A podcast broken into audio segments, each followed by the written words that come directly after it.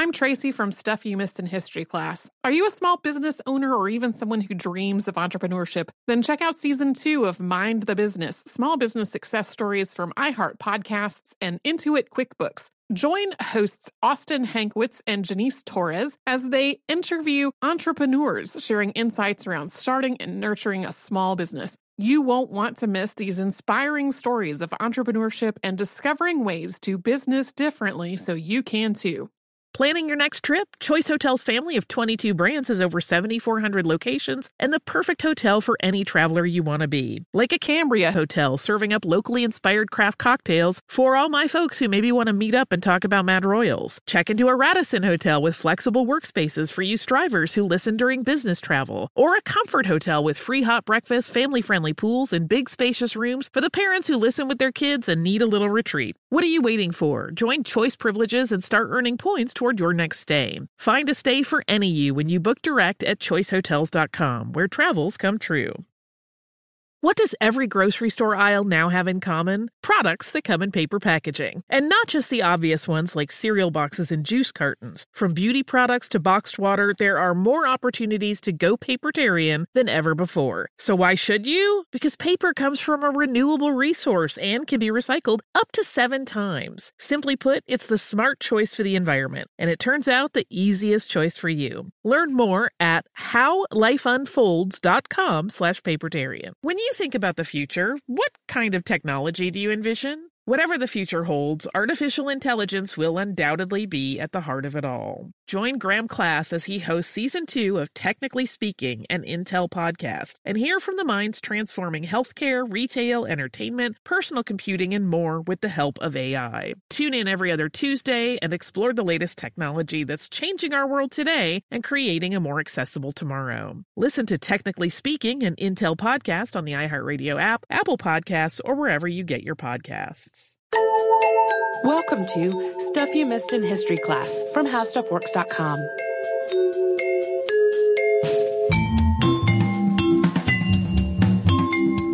Hello and welcome to the podcast. I'm Holly Fry. And I'm Tracy V. Wilson. Tracy. Yep. It's time for delicious holiday snacks. I know.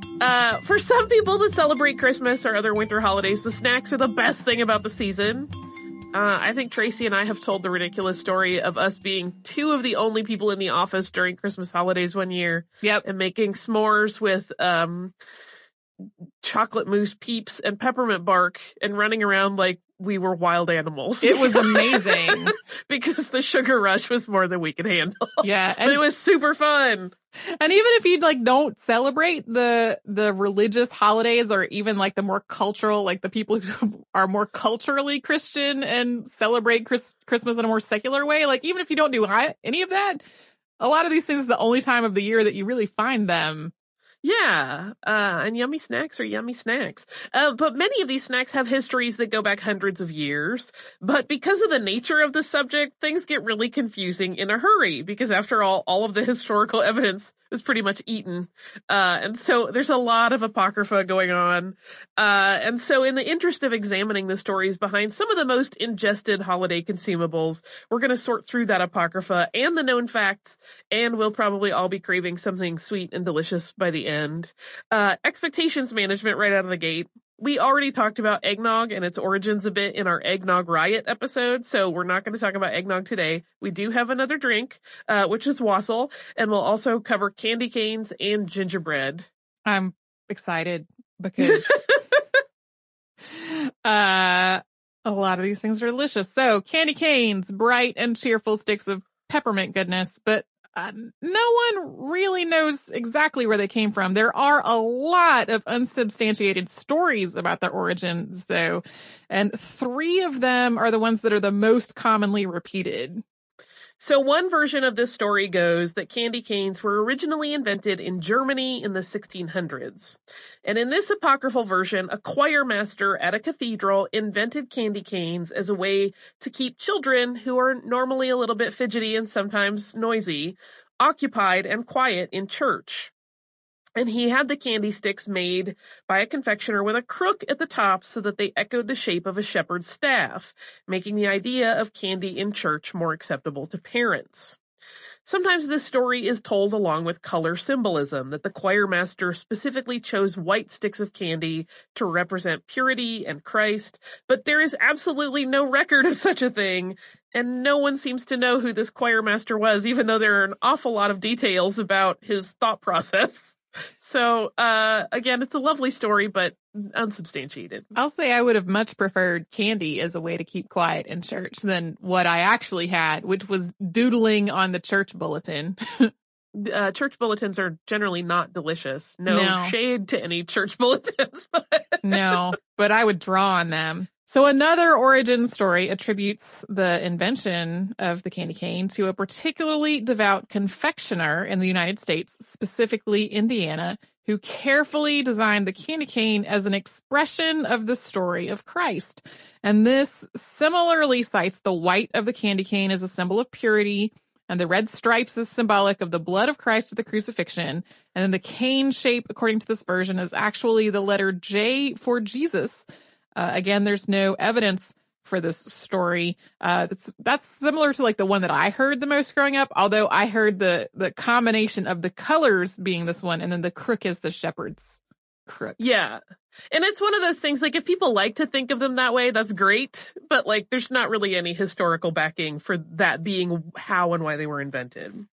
A third story is less about the invention of the peppermint treat and is more about the introduction of it to the U.S. And this tale features a German immigrant named August Irmgard. And according to the legend, Irmgard put up the Christmas tree, the first in Ohio, when he decorated his in 1847. And it's said that Irmgard's tree had paper ornaments and candy canes on it. At least that is how some versions of the story go. There are other accounts that say that it was actually a type of decorated Bavarian cookie that was used to grace the tree along with the paper ornaments, as well as nuts that were painted gold. Irmgard does remain associated with one of the earliest Christmas trees in the U.S., although I think he is no longer referenced as the first Christmas tree in the U.S. But the candy cane aspect of the story, in terms of him bringing it to the United States and decorating with it, is, again, not substantiated in any way. As for the striped peppermint sticks themselves, they're clearly described in the 1844 book, The Complete Confectioner, Pastry Cook, and Baker by Eleanor Parkinson. In a section of the text titled Clove, Ginger, or Peppermint Candy, the process of making striped candy is described this way. For clove, the mixture, whilst boiling, is colored with cochineal, ginger with saffron, but the peppermint must be kept perfectly white except the stripes, which is done by cutting off as many pieces from the bulk as you have colors, which should be in powder. Put a sufficiency in each piece to give the desired tint and keep them warm. When the remaining portion of the sugar is pulled, lay them over the surface in narrow stripes, double the roll together, and the face each way will be alike. Pull them out into long sticks and twist them. Make them round by rolling them under the hand, or they may be cut into small pieces with a pair of shears or scissors. Yeah, so in terms of that, it's more a matter of put in stripes to make them colorful and festive, not so much with any kind of meaning. And while we may not be able to trace the invention of candy canes back to its origin point, we do know a bit more about the mass production of candy canes and where that started. Bob's Candies, founded by a man named Bob McCormick in Albany, Georgia, was the first confectionery company to start mass producing candy canes, which they did in the early 1920s. Incidentally, Bob's Candies was also the first to offer cellophane-wrapped candy canes. Tracy, I don't know about you, but I accidentally ingested a lot of cellophane as a child because I could not always peel it off the candy cane. Initially, the hooks that were being added to the canes were done by hand before the candy cooled and hardened. But this method had a high rate of waste because more than 1/5 of the candy canes broke and consequently could not be sold. Bob McCormick's brother-in-law, a priest by the name of Gregory Harding Keller, invented a machine to automate the hook shaping process, which had a much lower rate of candy breakage. The Keller machine, not to be confused with the one on Doctor Who, was further refined by two Bob's Candies employees named Dick Driscoll and Jimmy Spratling. And then after that, almost all the candy canes produced were perfect. This novel invention, which was really the start of the modern candy cane industry, won Keller his 15 minutes of fame. He even appeared on the game show What's My Line, so contestants could guess his profession. Yeah, I would imagine that was a stumper. Most priests do not also invent machinery for the confectionery trade. There is a great picture of him that I found online, and he's in his full, priest collar and everything, standing next to this machine, and it's very charming. Next up, we are going to talk about a winter beverage that's been having a bit of a resurgence in popularity in recent years, and that is wassail. But first, we're going to take a quick break for a word from one of our fantastic sponsors. I'm Tracy V. Wilson from Stuff You Missed in History Class. Did you know small businesses make up 99.9% of all businesses in the United States? The world is powered by entrepreneurs, and if you're a small business owner or even someone dreaming of starting your own business, then you'll want to check out Season 2 of Mind the Business, Small Business Success Stories from Ruby Studio, from iHeartMedia, and Intuit QuickBooks. And every episode, hosts Austin Hankwitz and Janice Torres talk to entrepreneurs about how they've grown from the lessons of launching and nurturing a small business and how they have found success being their own boss. From the excitement of first starting out to finding the right tools and resources to process invoices and payments like QuickBooks Money, you won't want to miss these inspiring stories of entrepreneurship and discovering ways to business differently so you can too. And if you're a small business owner or even someone dreaming of starting your own business, then you'll want to check out Season 2 of Mind the Business, Small Business Success Stories from Ruby Studio, from iHeartMedia, and Intuit QuickBooks.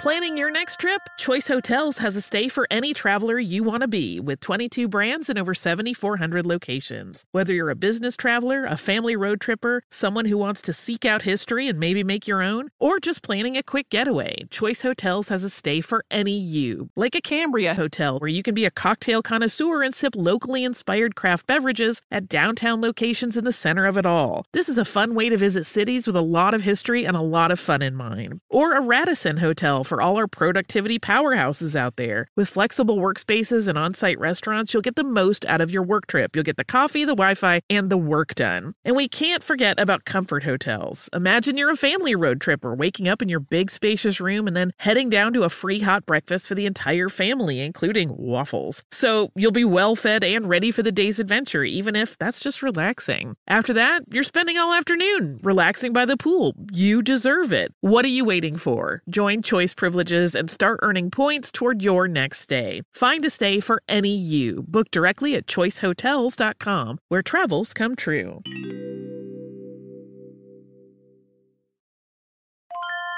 If you use paper, you're a human. But if you choose paper, you're a papertarian, someone who lives a paper-based lifestyle because it has a positive impact on the planet, and also because it's the easiest choice you'll make all day, seriously. It's as easy as reaching for boxed instead of bottled water. It's as easy as opting for beauty products that come in paper packaging. It's as easy as grabbing eggs in a cardboard container. And that's all in one trip to the grocery store, which, if everyone's being honest, you were planning to go to anyway. But paper isn't just an easy choice. Papertarians know that it's the smart choice, too. Because paper comes from trees, a renewable and sustainably managed resource, and paper products are designed to be recycled. In fact, when you choose products that come in paper-based packaging, those fibers can go on to be recycled up to 7 times. So why wouldn't you go papertarian? Learn more at howlifeunfolds.com/papertarian.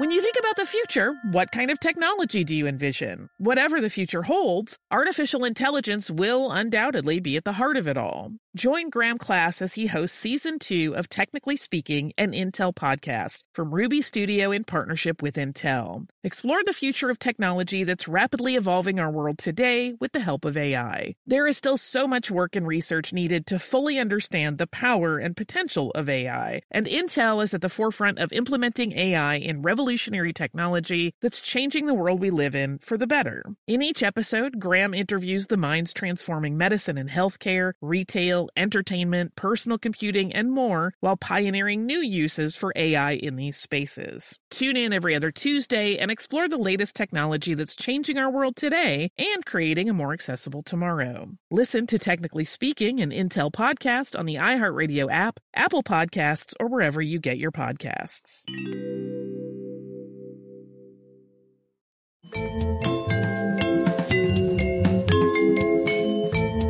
Okay, so if you're like me for a long time, maybe you aren't sure if you've ever had wassail before. Odds are yes, because there are a lot of different versions of it. Like, there's no one, this is what equals true wassail. So probably something you have had could fall into the very loose definition. And also there's a bit of confusion about whether wassail is a thing you drink or a thing you do. And it's actually both. And we'll get into that. It's a word that has pretty soft edges around its definition. Of course, there's also a wassail song, which I'm not going to sing to you because no one needs to be subjected to that. You might have heard it with the reference to wassail substituted out with another term. So it's the one that goes, here we come a-wassailing among the leaves so green. Here we come a-wandering so fair to be seen. Love and joy come to you, and to you you wassail too. And God bless you and send you a happy new year. So sometimes a-wassailing is swapped out for a caroling. And instead of to you your wassail, it's something along the lines of Glad Christmas or a Merry Christmas.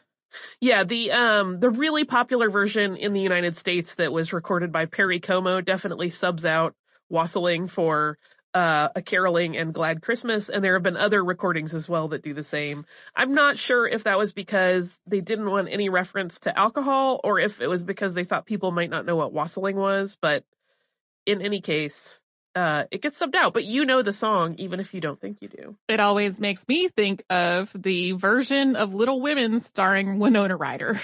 And one of the earliest mentions of wassail as a form of toasting and well-wishing is found in the Old English epic Beowulf, most likely penned sometime between the 8th and 10th century. Its exact date is unknown.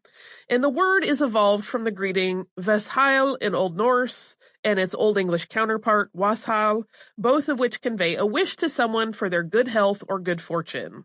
But aside from a fairly clear connection to root words, the path of the wassail tradition through time is a very winding one with many branches. According to Robert Doors, writing for the Colonial Williamsburg Journal, it was England's Danish-speaking community that started using it as a toast, but it caught on so quickly throughout the country that by the time William, the Duke of Normandy, brought the Norman French army to the Battle of Hastings in 1066, which I have an episode about in the archive, the invaders believed that it was an English custom. Yeah, so even though it probably did not originate with natives of England, they adopted it so quickly that it's now very much associated with England. And one of the more specific origin stories of the wassail toast is the tale of Vortigern and Rowena. Vortigern, a 5th century British king, was allegedly struck with Rowena's beauty, and when she approached him and uttered the greeting, wassail, he, after conferring with an interpreter, answered drinkhal. And then the two shared a drink of spiced wine, which would have been a luxury item. And while this story is unverifiable, and it has taken on many variations throughout time, including versions that happened later where they were sharing a cup with a whole group of people, and there was also a play which was allegedly written by Shakespeare but was eventually revealed as a forgery. This exchange of greetings continues into modern time, although now it is not linked to romance as the original story was, but merely to revelry and merriment, like as a call and response to people to start sort of a drinking party. By the 13th century, this idea of a communal drinking vessel filled with wassail had become popular. This was a bowl of the drink, which you would dip baked goods into to like soak up the wassail. And this is allegedly where the use of the word toast comes from, to mean a greeting before a group drinks together, because pieces of toast were sometimes dipped or floated in the wassail bowl. So wet alcoholic toast. I'm just putting that out there. The wassail bowl became part of a roving street party practice in the 1500s. So revelers, also called wassailers, would visit homes sort of similar to the way that carolers might, offering drinks and well wishes. In some locations, wassailing was part of the pagan winter solstice festival Saturnalia. Dressing in disguise or inverting social roles was part of this practice, and it became a time when the wealthy would share their bounty with people who had less financial fortune. Although there were also accounts that suggest that the sharing had been demanded by drunken mobs rather than being offered magnanimously. Yeah, so some, versions of this were a case where people would pass this wassail bowl around, maybe get a little bit of liquid courage, and then go to the rich guy's house and demand that he share his wealth with them. Or it was, feudal lords would then kind of have the people under them come to their house and go, hey, you should share with us. That is a very, very watered down version of it. The pagan wassail tradition was also part of farming life in Britain. Farmers would drink to the health of their animals and their orchards, and they would leave wassail soaked bread in trees or just pour the wassail directly onto tree trunks. And this could also involve groups of farmers and their families moving from one farm to another throughout the course of an evening to wish prosperity on the crops of everyone in the community. So obviously, all of these various iterations of wassailing also evolved to coincide with the different beliefs and celebrations in different areas. While there were pagan roots to some of the farm practices, which included the desire to ward off bad spirits from orchards, as part of Christian holidays, wassailing became part of Twelfth Night festivities. And in more relaxed definitions of wassailing, the word has been used in a modern way to refer to almost any instance of in winter where neighbors visit each other and bring some sort of wassail or other libation to enjoy together. Yeah, like I said, it's got very soft edges on the definition of this word. And all of this drinking around the holidays, we should point out, was not always looked upon as good cheer. So in both England and the North American colonies, where the wassailing tradition had moved along with the colonists, 17th century Puritan church leaders were not enthused with the practice of drinking to celebrate a Christian holiday. And the crossover with Saturnalia on the calendar further rankled them. There were, in fact, attempts to banish wassail and wassailing and many other Christmas activities completely. While the practice and the beverage survived, and they were romanticized in 19th century literature as part of a traditional English Christmas celebration, carrying a giant bowl of punch door-to-door is maybe a little too cumbersome to remain a popular practice.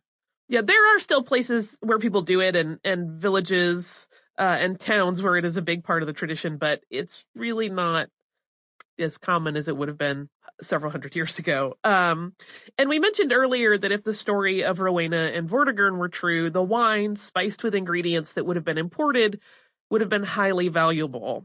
But while that drink was merely present, according to the lore, at the moment when the idea of wassailing was born and would not have been called wassail itself, there are plenty of other drinks that have been called wassail through the ages. So some were made with more affordable spiced ale rather than wine. Some replicated that more expensive wine with spices. Some have been made by whipping beer or ale into a froth and then dropping roasted crab apples into the foam. There are a lot of versions. And then, of course, considering the orchard-focused traditions of wassailing in more rural areas, it's really no surprise that most modern wassail recipes are really apple-centric. If you search online, you'll find that most start with apple cider and then add some combo of other fruit juices, including orange, pineapple, and even cranberry. The whole cider fruit juice mixture is cooked with spices like nutmeg, cloves, allspice, and ginger, and some include eggs. The drink is served hot, often with a fruit garnish or a piece of fruit stewed in the beverage as it's simmered. And then alcoholic wassail recipes can start with cider and spices combined with sherry, brandy, rum, mulled wine, and so on. I feel like I should confess that this is not my thing. It's fine. Not at all. I feel like a bad celebrant, but I'm like, please don't hand me hot sugar water. Well, I am fond of like a hot mulled cider with like lots of cinnamon and whatnot. I am not fond of the idea of communally drinking from the same bowl with maybe strangers. That's true. That's another thing that I didn't mention in these notes, that there is also like a hygiene element that may have made this lose a little bit of favor over the years. Yeah, to me, I mean, I have that thing where it was somewhere along the line ingrained in me that apple cider served warm is very dangerous as a potential haven of bacteria, and my brain cannot get past that possibility, even if someone shows me all of the ways they have maintained safety and food standards throughout prep and serving. I'm still like, all I see is auger. Yeah, well, as a person who worked in food safety for part of my career, like, it is true that that like fresh pressed apple ciders and stuff, if they're not pasteurized, can be dangerous. My dad kind of got around this. Often the apple cider would be way too hot to put it in your mouth when you put it into the cup. Like, you needed to give it a little time.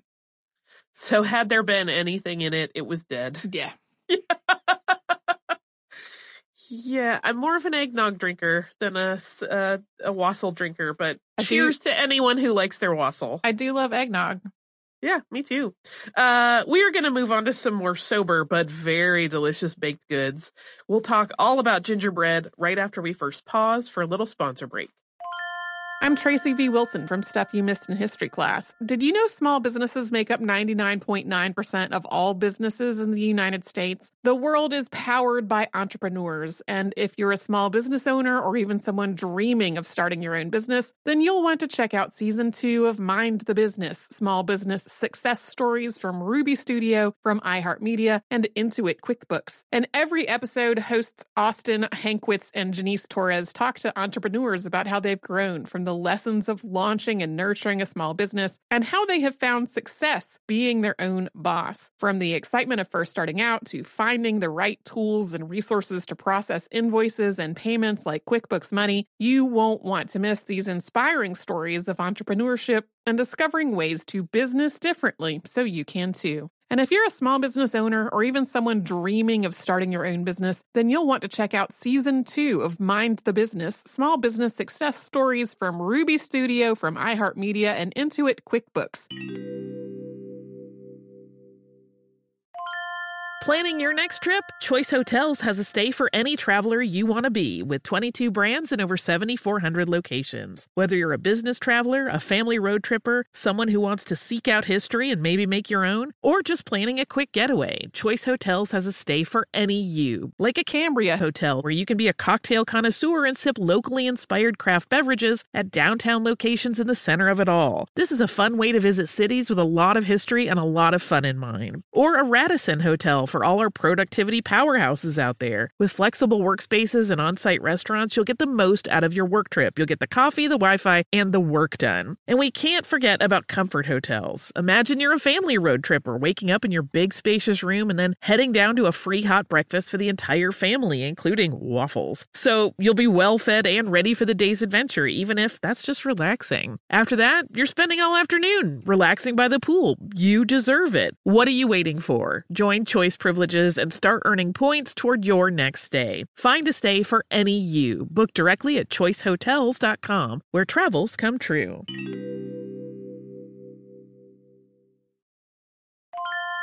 If you use paper, you're a human. But if you choose paper, you're a papertarian, someone who lives a paper-based lifestyle because it has a positive impact on the planet, and also because it's the easiest choice you'll make all day, seriously. It's as easy as reaching for boxed instead of bottled water. It's as easy as opting for beauty products that come in paper packaging. It's as easy as grabbing eggs in a cardboard container. And that's all in one trip to the grocery store, which, if everyone's being honest, you were planning to go to anyway. But paper isn't just an easy choice. Papertarians know that it's the smart choice, too, because paper comes from trees, a renewable and sustainably managed resource, and paper products are designed to be recycled. In fact, when you choose products that come in paper-based packaging, those fibers can go on to be recycled up to 7 times. So why wouldn't you go papertarian? Learn more at howlifeunfolds.com/papertarian. When you think about the future, what kind of technology do you envision? Whatever the future holds, artificial intelligence will undoubtedly be at the heart of it all. Join Graham Class as he hosts Season 2 of Technically Speaking, an Intel podcast from Ruby Studio in partnership with Intel. Explore the future of technology that's rapidly evolving our world today with the help of AI. There is still so much work and research needed to fully understand the power and potential of AI, and Intel is at the forefront of implementing AI in revolutionary technology that's changing the world we live in for the better. In each episode, Graham interviews the minds transforming medicine and healthcare, retail, entertainment, personal computing, and more, while pioneering new uses for AI in these spaces. Tune in every other Tuesday and explore the latest technology that's changing our world today and creating a more accessible tomorrow. Listen to Technically Speaking, an Intel podcast on the iHeartRadio app, Apple Podcasts, or wherever you get your podcasts.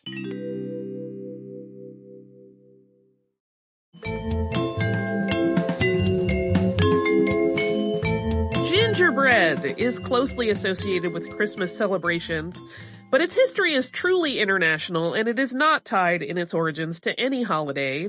Gingerbread has been popular in some form or another, we'll talk about its many forms, for hundreds of years. There is even a reference to it in Shakespeare's Love's Labour's Lost, because it was so wildly popular already by the 16th century.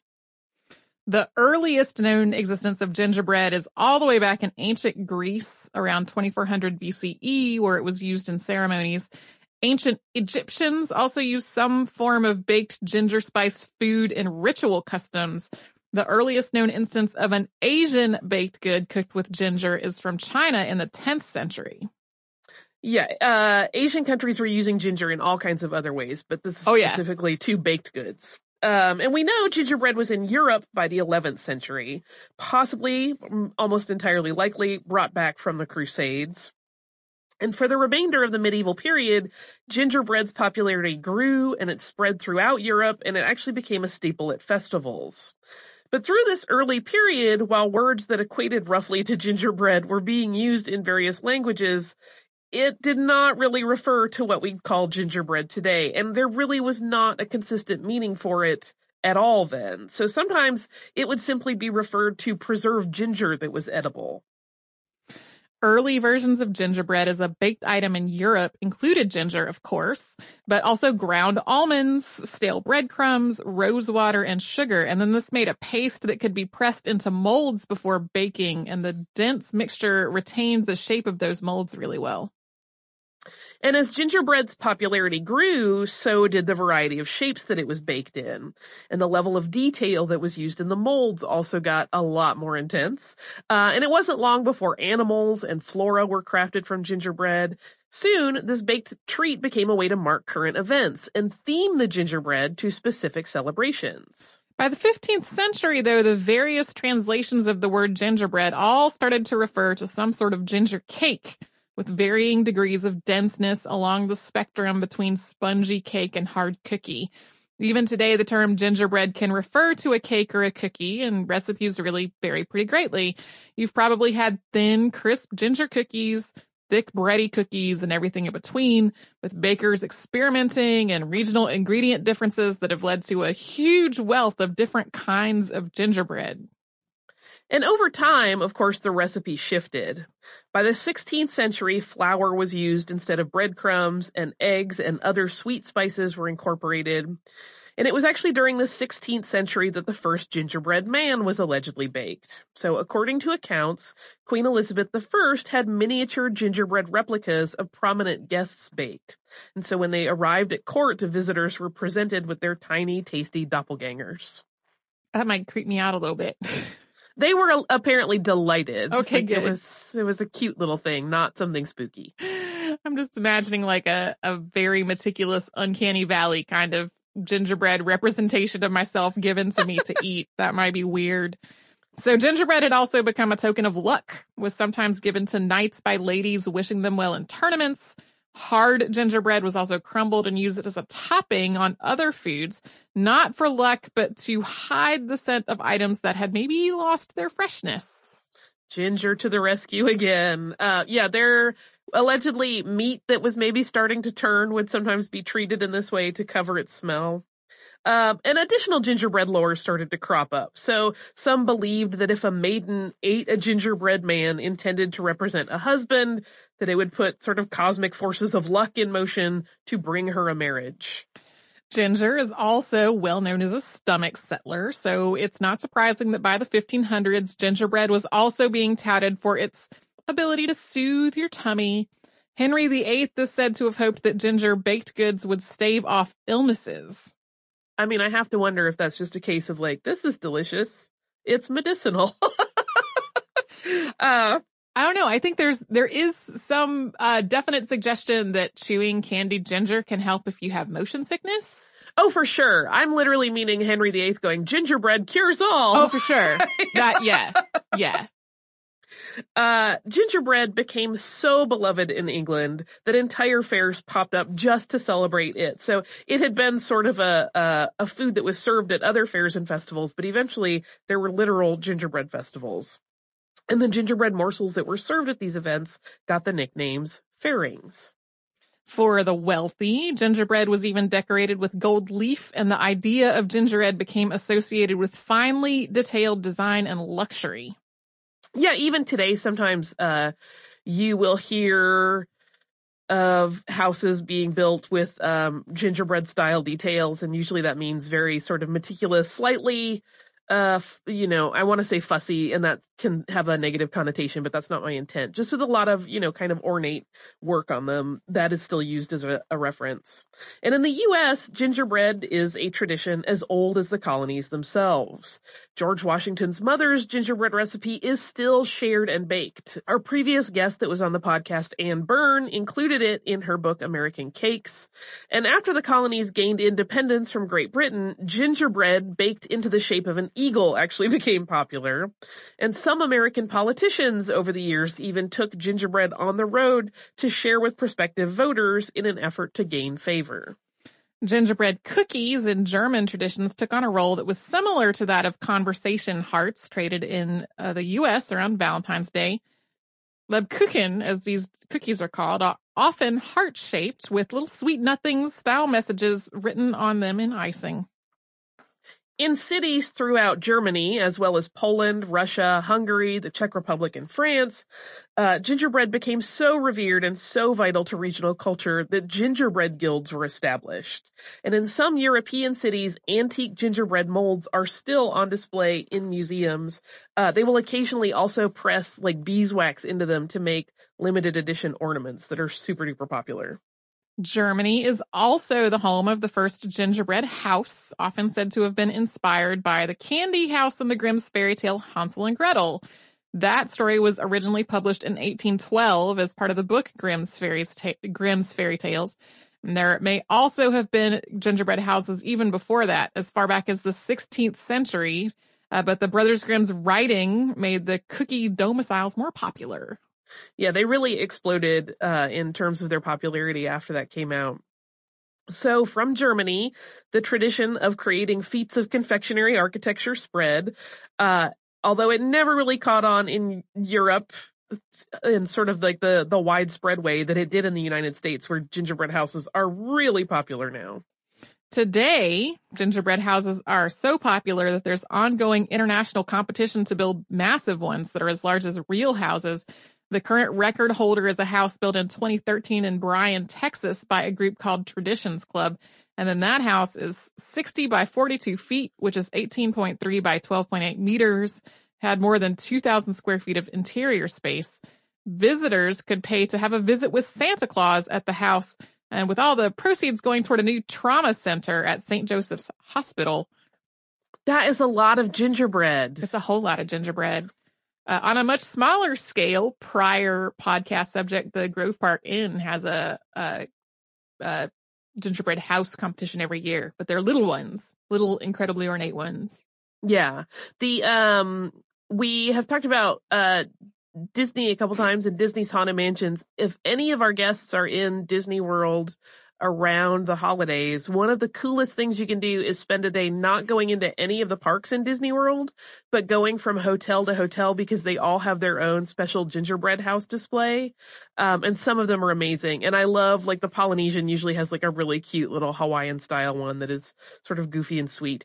But if you are in Anaheim at Disneyland during the holidays and you go see the Haunted Mansion holiday where they do the Nightmare Before Christmas overlay, usually in the ballroom, there is like an astonishing feat of gingerbread physics going on.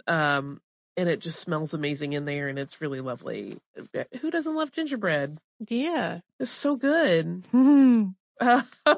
I think we should start making gingerbread year round. And I also, if you have not had a gingerbread cake versus the cookies, I highly recommend it because some of those are really delicious. Yum. Do you have listener mail? I do. It's not related to food, but it does mention potato starch. This is from our listener, Gretchen. And she says, hi, guys. I'm a book conservator working in collection care, and I loved your recent podcast on the Lumiere Brothers. I listen to podcasts all day while I work, and yours is one of my favorites.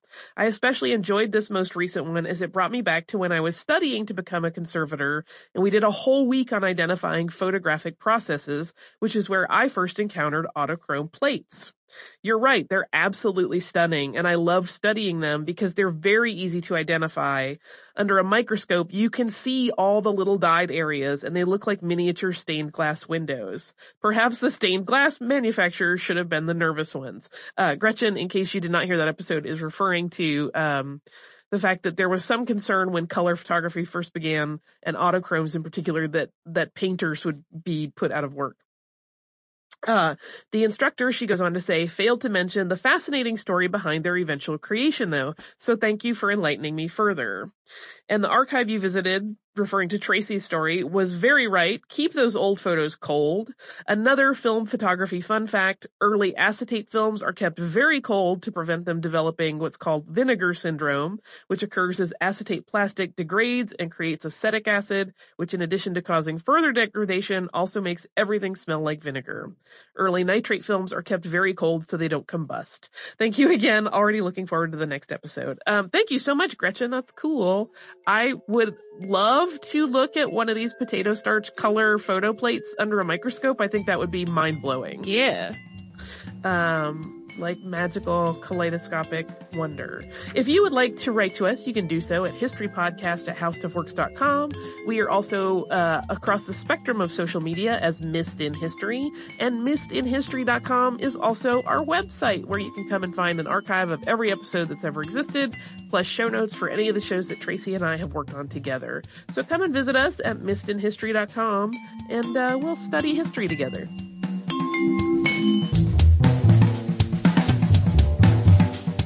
For more on this and thousands of other topics, visit howstuffworks.com.